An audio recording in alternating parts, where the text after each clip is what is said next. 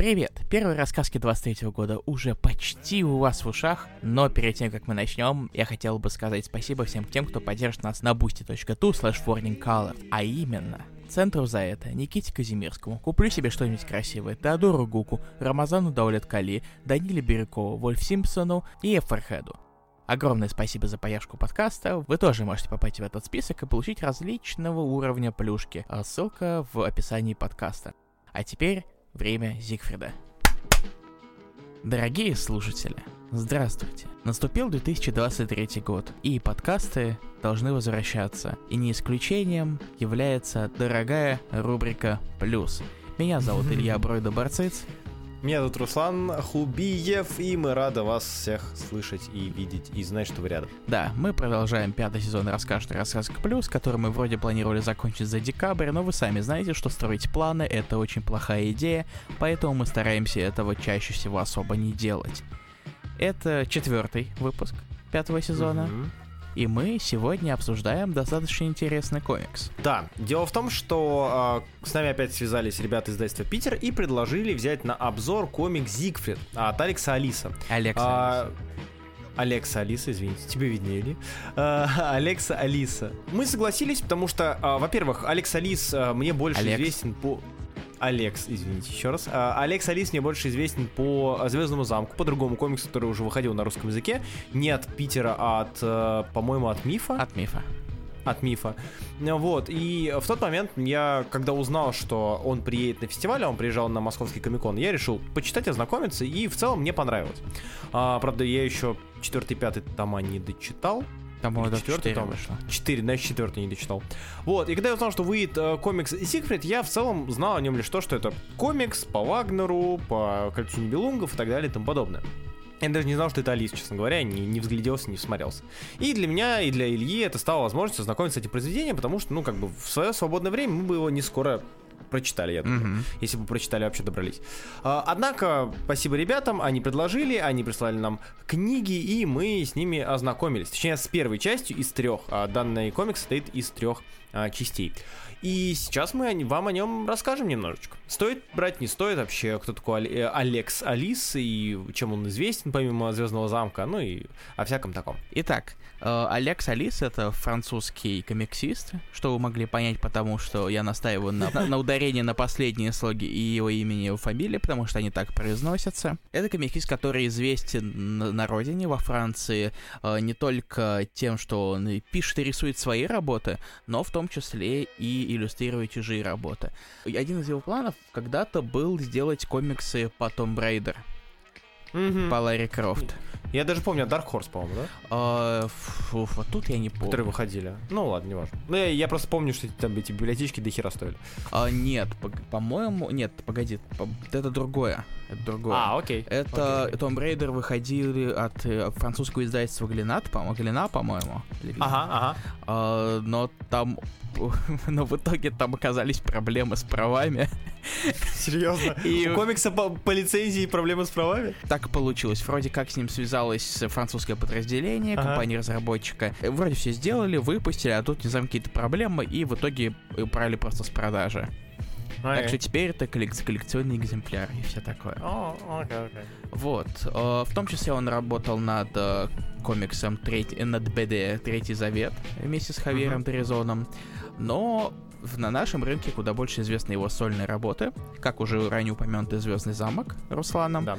но да. в том числе и Зигфрид, о котором мы вот сейчас и говорим. У Зигфрида достаточно такая, возможно, немножечко запутанная история создания, но в то же время достаточно простая. Изначально идея сделать что-то про кольцо Нибелунга, кстати, очень важно Нибелунга. Да, Нибелунга, не Нибелунгов. Нибелунгов это некорректный перевод с немецкого, да. потому что там артикль не тот, да. на самом да. деле. Нибелунг там один, угу. который имеется в виду в названии. Угу. Uh, если вы не знаете, быстренькое интро. Кольцо Нибелунга — это цикл из четырех опер Рихарда Вагнера, который был основан на скандинавской мифологии и на средневековой поэме «Песня о Нибелунгах». Он состоял да. из четырех актов. Это «Золото Рейна», «Валькирия», «Зигфрид» и «Гибель богов». Там всего материала часов на 15. Так что, если вы усидчивы и любите музыку э, и оперу, угу. удачи вашим пятым точкам. Э, но мы сейчас все-таки возвращаемся к Алису, э, который, когда заканчивал работу над ранее упомянутым Третьим Заветом, он решил поработать над чем-то более фантазийным, и ему в голову пришло что-то сделать из кольца Нибелунга. Он знал о нем еще с детства, ему отец как-то показал его, но в детстве ему не особо зашло, он заснул, когда пытался прослушать. Вместо этого он увлекся другими более э, такими привычными, по крайней мере для современного читателя, э, фэнтези-медиа вроде «Властелина колец». И это тоже немножечко просочилось Зигфрида. Э, изначально Зигфрид должен был быть анимационным фильмом. Алиса работала на нем совместно со французской студией Pendragon и Meshforge скорее всего, вот тут я по-французски мне не получится это нормально сказать, поэтому я все-таки сделаю это по-английски, если вы не возражаете. Я думаю, после uh, La Bande Dessinée нашего... Bande Dessinée? Вот, именно оно. Uh, я думаю, что... Мы... Фига себе открещивается. Подставляю, кидаешь мне под колеса. Ну, как, так, как так можно, Илья? Фу. Да кому ты сдался? Я понял, спасибо. Ага. И сначала это была идея сделать фильм, даже сделали трейлер. Вы даже можете найти его в интернете. А, но там с инвестором все не очень хорошо было, потому что инвесторы хотели CGI, а в Зигфриде все было не CGI, все было с душой а они ленивые ширпотреб, поэтому а, как-то проект заглох, и Алис решил сделать из этого комикс. В итоге у нас э, история из трех частей, которая не, не совсем напрямую базируется на кольце Нибелунга, оттуда взяты основные моменты, вроде главного героя, и то у него изменен характер. Второстепенных героев тоже немножечко измененных и плюс дополнительные вкрапления других фэнтезийных моментов, предыдущих мифов, на которых основаны были оперы Вагнера. И в итоге у нас получилась история из трех томов Зигфрид, Валькирия и Гибель богов, которая постепенно выходила с 2007 по 2011 год трех томах. И, да, выходило оно в, во Франции с 2007 по 2011, да, ведь? Да. Сказал? Uh, да, в Америке оно начало выходить в 2012 году, uh, 2012, 2014 и, по-моему, 2016, раз в два года. А до России оно набралось уже в 2022, 2020, да, втором году а, от издательства Питер. А, в целом, я бы еще сказал, что, наверное, первое, небольшие изменения в сценарии были сделаны для того, чтобы все-таки это как-то стилизовать под э, потенциальный мультфильм, да, о котором mm-hmm. говорилось, анимационный. Поэтому и многие вещи были изменены. Допустим, насколько я помню, в оригинале мим не является Миме. даже миме, да, не является даже близко положительным персонажем. А, наоборот, он куда более наоборот, он, наоборот более э, агрессивный к отношению к Зифриту, если я правильно понял. А так вот я Зиг... и говорю. А. Нет, что, в, что в, в Зигфриде Алиса он более агрессивный. А, а, окей, окей. О, а вот... Я почему-то думал, что изменениями как раз были сделаны, что Миме он был более... Миме. Э, Миме, да. Э, он был более как раз-таки негативным персонажем, который держал, сдерживал Зигфрида. А, ну, может быть. Зигфрид я просто... как раз-таки был менее положительным персонажем у Вагнера, кстати. Это да, это понятно. Он там да, был это... такой, это детина, а угу. вот у Алисы он как раз-таки более... Я не знаю, с кем его сравнить. А, а, я бы сказал, что он протогерой, да, вот классический, растущий, меняющийся, познающий на опыте а, то, что ему предстоит, вот это вот как да. классическая архите... история протоистория героя, да, с путем и с драконом. Я имел в виду менее, менее это э, троповое сравнение, ну, да. а с каким-нибудь персонажем, который похож на него в этом смысле, потому что мне сейчас приходит в голову Маугли, но именно с точки, внеш... с точки зрения внешности. Ну да, да, да. И, честно говоря, сет, ну, типа сеттинга. Взросленный не родителями, не своим родом, все дела. Ну, кстати, Руслан, mm. давай расскажем о чем Зигфрид. Да, да, в целом, да. А, Илья уже прошелся по а, тому, что было взято за основу. Очень-очень-очень поверхностно. Очень, очень поверхностно, да. А если вы купите первый том а, или прочитаете его в интернетах, но мы советуем все-таки купить, потому что раз нам предоставили книги, то мы и призывать будем вас да. знакомиться с ними. А, это в первой части истории рассказывает нам как раз-таки о становлении главного героя. Да, у нас есть некий а, рассказ о норвежском и в целом скандинавском сеттинге, а, история про золото, про Нибелунга, про гоблина, который, найдя золото, обратился в некого дракона, разделение мира, и о нашем герое, который является, как часто это бывает, ребенком убитых родителей, коего находит и взращивает гоблин Миме. Миме. Миме. Вот. И который э, не знает, в чем его предназначение, а он, как это и бывает часто в легендах. А, он избранный создание, человек, получеловек, который должен а, одолеть дракона, этого самого и полубог. Ну, получеловека, пол... А, окей. Получеловек, Получеловек, полубог. да, он получеловек. Угу, спасибо. А, челобог. И, челобог или э, боговек? Боголовек. А, который должен одолеть этого самого дракона. А, и, и у него на пути, разумеется, стоит множество преград, разумеется, у него есть осознание того, кем он является, разумеется, метафоричное и столкновение с особенностями мира и, и тем, как мир этот устроен, а, кто охотник, кто добыча, и, разумеется, долгий-долгий путь вместе с сопровождающим его миме. Э, который а, в данном произведении, если мы говорим про комикс, он артачится, постоянно ноет, но все равно не бросает нашего героя. Пускай, э, возможно, он и ведом своими личными мотивами. Да, несмотря на некоторые подлянки, которые иногда он может это провернуть. Пытается да. провернуть, вернее. Пытается провернуть, да. Да, без каких-либо спойлеров специально для вас. В первой части мы видим как раз-таки этот старт пути, угу. когда Зигфрид, э, будучи маленьким ребенком, будучи подростком, будучи играл взрослым, с волками, знаете. Играл вот с волками, вот. да. И однажды он находит меч, тот самый меч, что а, приведет его к тайне того, кем он является, к тайне себя. Вот. И мы видим это старт этого пути и в целом да. понимаем, куда это все приведет. Мы э, рассказали о том, что это произведение в трех частях. Э, мы не хотим сильно углубляться во вторую и третью, потому что они еще не вышли на русском языке. Э, и не хотелось бы спойлерить вам историю, если вы вдруг не знаете, не читали, не слушали «Кольцо Нибелунга». Э, потому что, допустим, у меня «Кольцо Нибелунга» было в, э, в ВУЗе. Мы проходили его в виде как раз-таки литературного произведения. Вот, хотя это опера, и как вы можете понять mm-hmm. по миме и по моему вопросу, был ли он хорошим или злым, я проспал. проспал направление немецкой литературы, немецкого, немецкого, немецкой оперы. Вот. А, сценарно Зигфрид, на самом деле, если сравнивать, э, это э, очень, как мне кажется, тропно-анимационная история.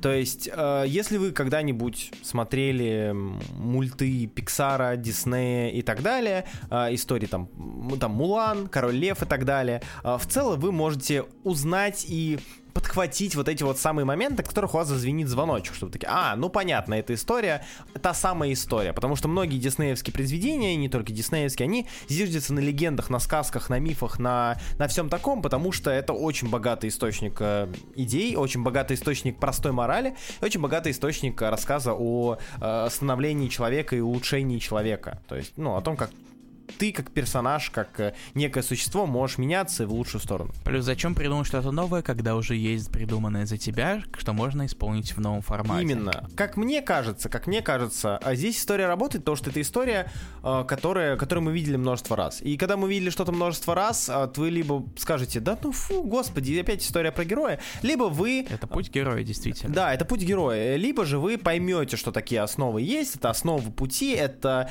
протоистория а, которая накладывается на различные произведения. Да, мы возьмем «Властелин колец», то же самое. Мы возьмем э, «Гарри Поттера», то же самое. То есть это то, на чем строится, да. Есть, есть путь, есть герой, который осознает, что впереди его ждет приключение, или же он хочет этого приключения добиться, хотя на самом деле так-то и Зигфриду жить в лесах с волками не так уж плохо, да, э, он все-таки, ну, понятно, что его что-то гложет внутри, кто он такой, зачем он, но все равно у него есть некая как-то безопасная гавань, в которой он существует, и он может в этой гавани существовать и без всяких приключений. И, между прочим, этим могут похвастаться далеко не все современные люди. Привязал. Ага, приплел, Подтянул. Приплел. Молодец, приплел. Приплел. Вот. То есть сценарная история Зигфрида — это история героя. А, пускай история на самом деле, а, немножечко забегая вперед, история это на самом деле не так проста, как кажется, потому что а, Зигфрид — это не столько про на мой взгляд, не столько про победить дракона и вернуться с почестями. Это история про поиски себя и история про то, как иногда приходится идти наперекор не только злу, но и устройству мира в общем, да? Мне кажется, что тут все-таки, как человек, который прочитал все три тома, да, я тоже. Лично я могу сказать то, что концовка этой истории, она не так важна, как э, как само приключение. Да, да, да, да. да. И на это... этом очень сильно фокусируется Алис. Mm-hmm. Он прорабатывает каждую какую-то маленькую подглаву, и постоянно происходит что-то новое. Герой попадает в новые локации, которые совершенно отличаются друг от друга. И видно то, что он как раз-таки вкладывает э, в, именно в, в приключения большую часть э, своих трудов. Угу. Uh, и в целом, то есть сценарная эта история, которая, uh, она, она проста, в ней можно покопаться, и в ней нужно копаться, как и в любой истории. Я думаю, что если вам нравится, что вы видите, как художественное произведение работает в целом, вы можете покопаться в нем и найти некие uh, скрытые идеи, идеи, основополагающие идеи, которые движут героем. Но... Но... Но специально для тех, кто любит искать смыслы, в каждом томе Зигфрида том первый не исключение. Да. Примерно половина каждой книги посвящена интервью Алиса, да. где он много-много рассказывает о комиксе. Mm-hmm. О том, что послужило вдохновением, о каких-то решениях, которые он принимал во время работы, одной композиции и так далее. Это очень помогает снизить э, процент каких-то неосведомленных догадок. Э, и, на мой взгляд, такого рода доп, я, я всячески максимально положительно отношусь к концепт-артам, да, к изменениям, тем более, если они кардинально отличаются от того, что мы видим в книге. Вот, допустим, мы как, когда-то обсуждали Cosmic Detective комикс, uh-huh. и там, а, можно заметить, там был интересный момент, что концепты очень сильно отличались от того, что внутри можно найти. Uh-huh. Потому что концепты были Кинта, если я правильно помню. Финальный рисунок, финальные дизайны были у Рубина. Uh-huh. Однако, здесь идет интервью с автором касательно каждой главы и каждой части плюс-минус привязаны. И да. это интересно, потому что ты как будто бы смотришь фильм с комментариями режиссера. Ты, э, прочитав произведение, у тебя уже есть некое понимание того, о чем идет история, и как она идет, и что пытался вложить автор. И ты это можешь сразу же сравнить с тем, что вложил автор. Э, потому что иногда он прямым текстом говорит, почему он сделал то или иное. Это довольно круто. Да. Причем очень-очень детально до такой степени, что, возможно, кто-нибудь может даже подумать, то, что их немножечко надули в плане того, что вроде книга 150 страниц, но комикс где-то на 80. Да, да, да, да, да, типа того. Но это, наверное, цена более полного experience а, простите за мой, за мой язык. Да. Я не знаю, я не сравнивал с французским изданием, я знаю, что в английском издании точно такая же структура, там ага. тоже половина, половина на половину. Еще интересно, кстати, знаешь что, я понял, что помимо э, интервью там же есть еще много кадров фильмов и опер том числе. Mm-hmm. Да. Вот, именно фотографии. И вот сравнить э, оперу на сцене, как это выглядит, да, там как выглядит Зигфрид, как он идет по скалам с мечом наголо, сравнить это с тем, как это изображает Алис, тоже интересно. Потому что, с одной стороны, у нас есть э, полный карт-бланш на визуализацию, потому что ты художник, можешь нарисовать драконов и так далее. И у нас есть э, ограниченный размер сцены, где отыгрывают актеры, и как они выкручиваются из тех или иных событий и, mm-hmm. и ситуаций. А, и раз уж мы заговорили про визуал, давай перейдем потихонечку к визуалу Алекса Алиса. Визуал это то, что меня поразило больше всего на свете, на самом деле. Больше всего... Ладно, не больше всего на свете, больше всего в этом комиксе. Потому что... Окей. Потому что, на, на мой Понизил взгляд... Планку. Да, немножечко. На мой взгляд, э, обложка Зигфрида, в том числе и первого, не продающая лично для меня была, потому что увидев ее, я подумал, ну это типа классическая БД, она еще формата БДшного, думаю, ну окей, это Логично. как всякие, всякие ваши эхо, всякие ваши реквиемы и прочие, прочие, прочие штуки, типа понятно, что визуал будет плюс-минус такой, э, как бы это описать, э, восковой. Вот. Мужик с голым торсом в крови. Да, да, мужик с голым торсом в, в, в крови, по колени в озере, меч mm-hmm. у него там под водой где-то болтается и так далее. Но открыв этот комикс, я был очень сильно удивлен, потому что визуал был, э, как бы описать это, очень на мой взгляд, э, Смитовским, Джефф Смитовским. Потому что первое, что ты открываешь, это красивые пейзажи, красивые да. splash page и, э, без каких-либо слов поначалу даже. Да, мультяшные персонажи. О, вот Миме, э, Миме, э, он вообще выглядит, э, если что, гоблин, э, который Нибелунг. Нибелунг, извините. Э, Нибелунг, который воспитывал э, Зигфрида.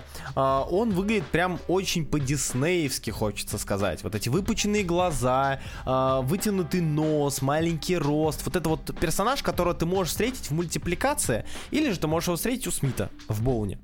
Uh-huh который тоже, с которым я очень много параллелей проводил. Uh, потому что все сравниваю, блин, с Боуном, Потому что ты Боуноголовый. Боуноголовый, да. Даже но если ты постучишь по голове, ты там почувствуешь Боун. Но еще потому, что он сам строился же на основе анимации. Мы, мы с Ильей, кстати, переводили классный фильм. А, думаю, что если вдруг вы не знаете, его можно найти у меня на канале, на канале Хубиев. Это называется мульти... Э, господи, иллюстратор. Вот, там как раз таки история о создании, о создании Боуна Джеффом Смитом, и в том числе про анимацию, почему он там работал и так далее, почему Боун выглядит так, как они иначе, почему там такое построение панели. В общем, Зигфрид визуально очень сильно походит на Боуна, и обложка совершенно этого не показывает. А, по обложке она, наверное, ну, типа, более акцентирована для тех, кто такой, о, Dark Fantasy, посмотрю-ка. И для него это может, или для нее, это может стать интересным диссонансом. Потому что внутри все, а, на мой взгляд, а, крайне красиво, ярко, красочно, несмотря на то, что там происходит, там происходят драматические моменты. Все равно мне, у меня куда больше отклик вызвало внутреннее наполнение комикса, нежели обложка и внешнее наполнение. Ну, слушай, на самом деле ты так э, про мемя распинаешься, а он появляется где-то страницы на 30-й. Ну, все равно, нет, там Потому же показывают. Нач... Э, и он скорее исключение из правил. Так-то. Ну, по сравнению с другими, более... По сравнению с людьми, которые там появляются и поначалу. Ну, ладно, возможно, это ведьма, это тоже считается исключением, потому ну, что да, она да. тоже э, внешностью небелунга подобной. Да, да. Вот так. А, но но даже равно... люди. Да, да, ну, ну, люди, они, ну, ладно, там людей там очень мало, конечно. Да. Волки, животные, то есть там все да. вот... Э, я не люблю слово мультяшный. Для меня это очень топорное и крайне поверхностное описание, но угу. здесь, на мой взгляд, оно подходит. Вот оно, вот э, как раз животные, они мне действительно напоминают какие-то мультфильмы такие диснеевские. Да. Э, не новые, старые. Да, да, скорее всего, период 2D-шного, 2D-шной анимации, это будь то Белоснежка, будь то Мулан, как я уже говорил, Король ну, Лев. Собственно, это фильмами 50-х диснеевскими и вдохновлялся изначально. Да, да, да. И учитывая, что это должно было стать мультом, мультфильмом, а, мультфильм или мультсериал, кстати, я забыл? Мультфильмом. Мультфильмом. Здесь, здесь я, я, я, э, я это видел. Я видел это как мультфильм. Когда я читал Боуна, я видел как это, это как мультфильм или мультсериал. Здесь то же самое. То есть ты видишь от э, разных экшн-сцен до гэгов, до персонажей, до концептов, до дизайнов. Это очень мультфильмовый э, визуал. Ну да, это как называется сториборды. Да, да, да, да. По-моему. Да, сториборды, раскадровки, то, что готовят для последующего анимирования. Угу. Но при этом, но при этом, э, в том же в третьем, кажется, томе, или втором, я уже не помню, э, есть и отличная игра с самой концепцией комикса. Э, я говорю про, по-моему, это был водоворот, где mm. А, панели шли по э, спирали а, и угу. читались по спирали. То есть, э, несмотря на то, что Алис э, готовил базу для мультфильма, э, все равно здесь э, он не спешил, скажем так, отбросить особенности искусства, в котором он работает, в данном случае девятого, хм. и использовал это для того, чтобы и читатели могли как-то погрузиться и найти для себя что-то новое. А, ну, поскольку Алис все-таки изначально иллюстратор, комиксист, да. А вот э, анимационные фильмы это уже немножечко другая его да. Да, Для да. него то, в чем он не так опытен. Да, новое, И... он даже говорил, по-моему, об этом. Ну да. Э, ну, собственно, это очевидно. Он куда больше сделал комиксов, чем фильмов, чем анимационных да. фильмов. Да, да. Э, и понятное дело то, что он э, не будет э, делать что-то в, в ущерб своему основному виду деятельности. Да, да. И тем более, что неизвестно было долгое время, будет ли вообще анимационный фильм, как бы они ни пытались, потому что и денег mm-hmm. не хватало и так далее. Несмотря на то, что издательство которое издавало Зигфрида, оно э, было готово покрыть какие-то затраты, все равно нужен, mm-hmm. был быть, э, нужен был быть отдельный инвестор дополнительный, которого было не так просто найти, Поэтому тут совершенно логично то, что Алис как минимум в сам комикс вложил бы максимальные усилия, чтобы да. даже если фильм все-таки не случится, все равно было бы цельное произведение, которое бы не страдало от каких-то других факторов. Да.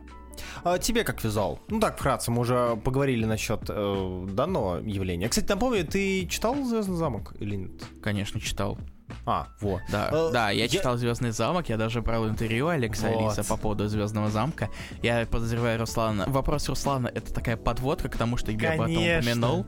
Конечно. Что... Я сам хотел упомянуть, ты очень стеснительный. Я очень хотел похвастаться, что ты вживую общался с Алисой. Да, э, Алис очень интересный человек. Мы с ним как раз таки болтали о Звездном замке, потому что интервью было приурочено к этому. А, я даже на Рою интервью, оно выходило на Канобу, я даже недавно проверил, его не удалили, несмотря на то, что yeah. э, сайт перестраивался, но я на всякий случай его забэкаплю, mm-hmm. потому что, мало ли, это одна из, наверное, самых ценных для меня комикс-работ. В смысле, работ в комикс-индустрии, так сказать. Да, да. Но да, я тогда прочитал все четыре тома Звездного замка, чтобы подготовиться к интервью. Ой, тогда у меня к тебе вопрос будет. Mm. Вопрос-то такой. А, я читал очень давно. Да. Мне наш общий знакомый Илья Скрыто подарил а, первые три тома. Угу. И что ты думаешь касательно сравнения Звездного замка визуально и э, Зигфрида? Отличаются ли они? Потому что на моей памяти э, они довольно сильно отличаются, несмотря на то, что там сеттинги, сеттинги разные. Там но сеттинги даже... абсолютно противоположные, да, потому да, что да. у нас есть Звездный замок, в котором там город. Угу и здание намного более далекое будущее по сравнению с э, Зигфридом, в котором есть горы, э, равнины, леса, пещеры. Угу. Совершенно разные э, сеттинги. И Алис, если полистать как минимум Зигфрида или как минимум Звездный замок, то можно увидеть э, то, что он очень любит различные сплэши, угу. развернутые рисунки, пейзажи и так далее. И он адаптирует э, своей работой именно к тому, что требует сеттинг. Потому что в Звездном замке там небеса, космос и так далее, а в Зигфриде не небеса. Не космос и не так далее. Да, именно так. Снега, равнины, леса, все то, что я описал до этого, когда э, сравнивал э, замок и Зигфрида. Да. А, подводя итоги, стоит ли советовать нашим читателям, нашим слушателям, точнее, ну и читателям нашего, и я убираю все, все руки, не нашего паблика или руки, руки на стол. Руки на стол, паблика осторожно раскрашено. А, будем ли мы советовать Зигфрида или же нет? Ну, я прочитал всего Зигфрида, и я не жалею о том, что я прочитал всего Зигфрида. Даже несмотря на то, что совершенно никак не ознакомлен с вдохновителем и оригиналом с mm-hmm. операми Вагнера, мне это совершенно не помешало, тем более, что даже и сам Алис, и не то чтобы точь-точь брал все из э, Вагнера. Если вы хотите этого, то вам, наверное, стоит э, поискать «Кольцо Нибелунга» от Филиппа Крига Рассела. Угу. У него была комиксизация опер. Да куда более близко к Вагнеру.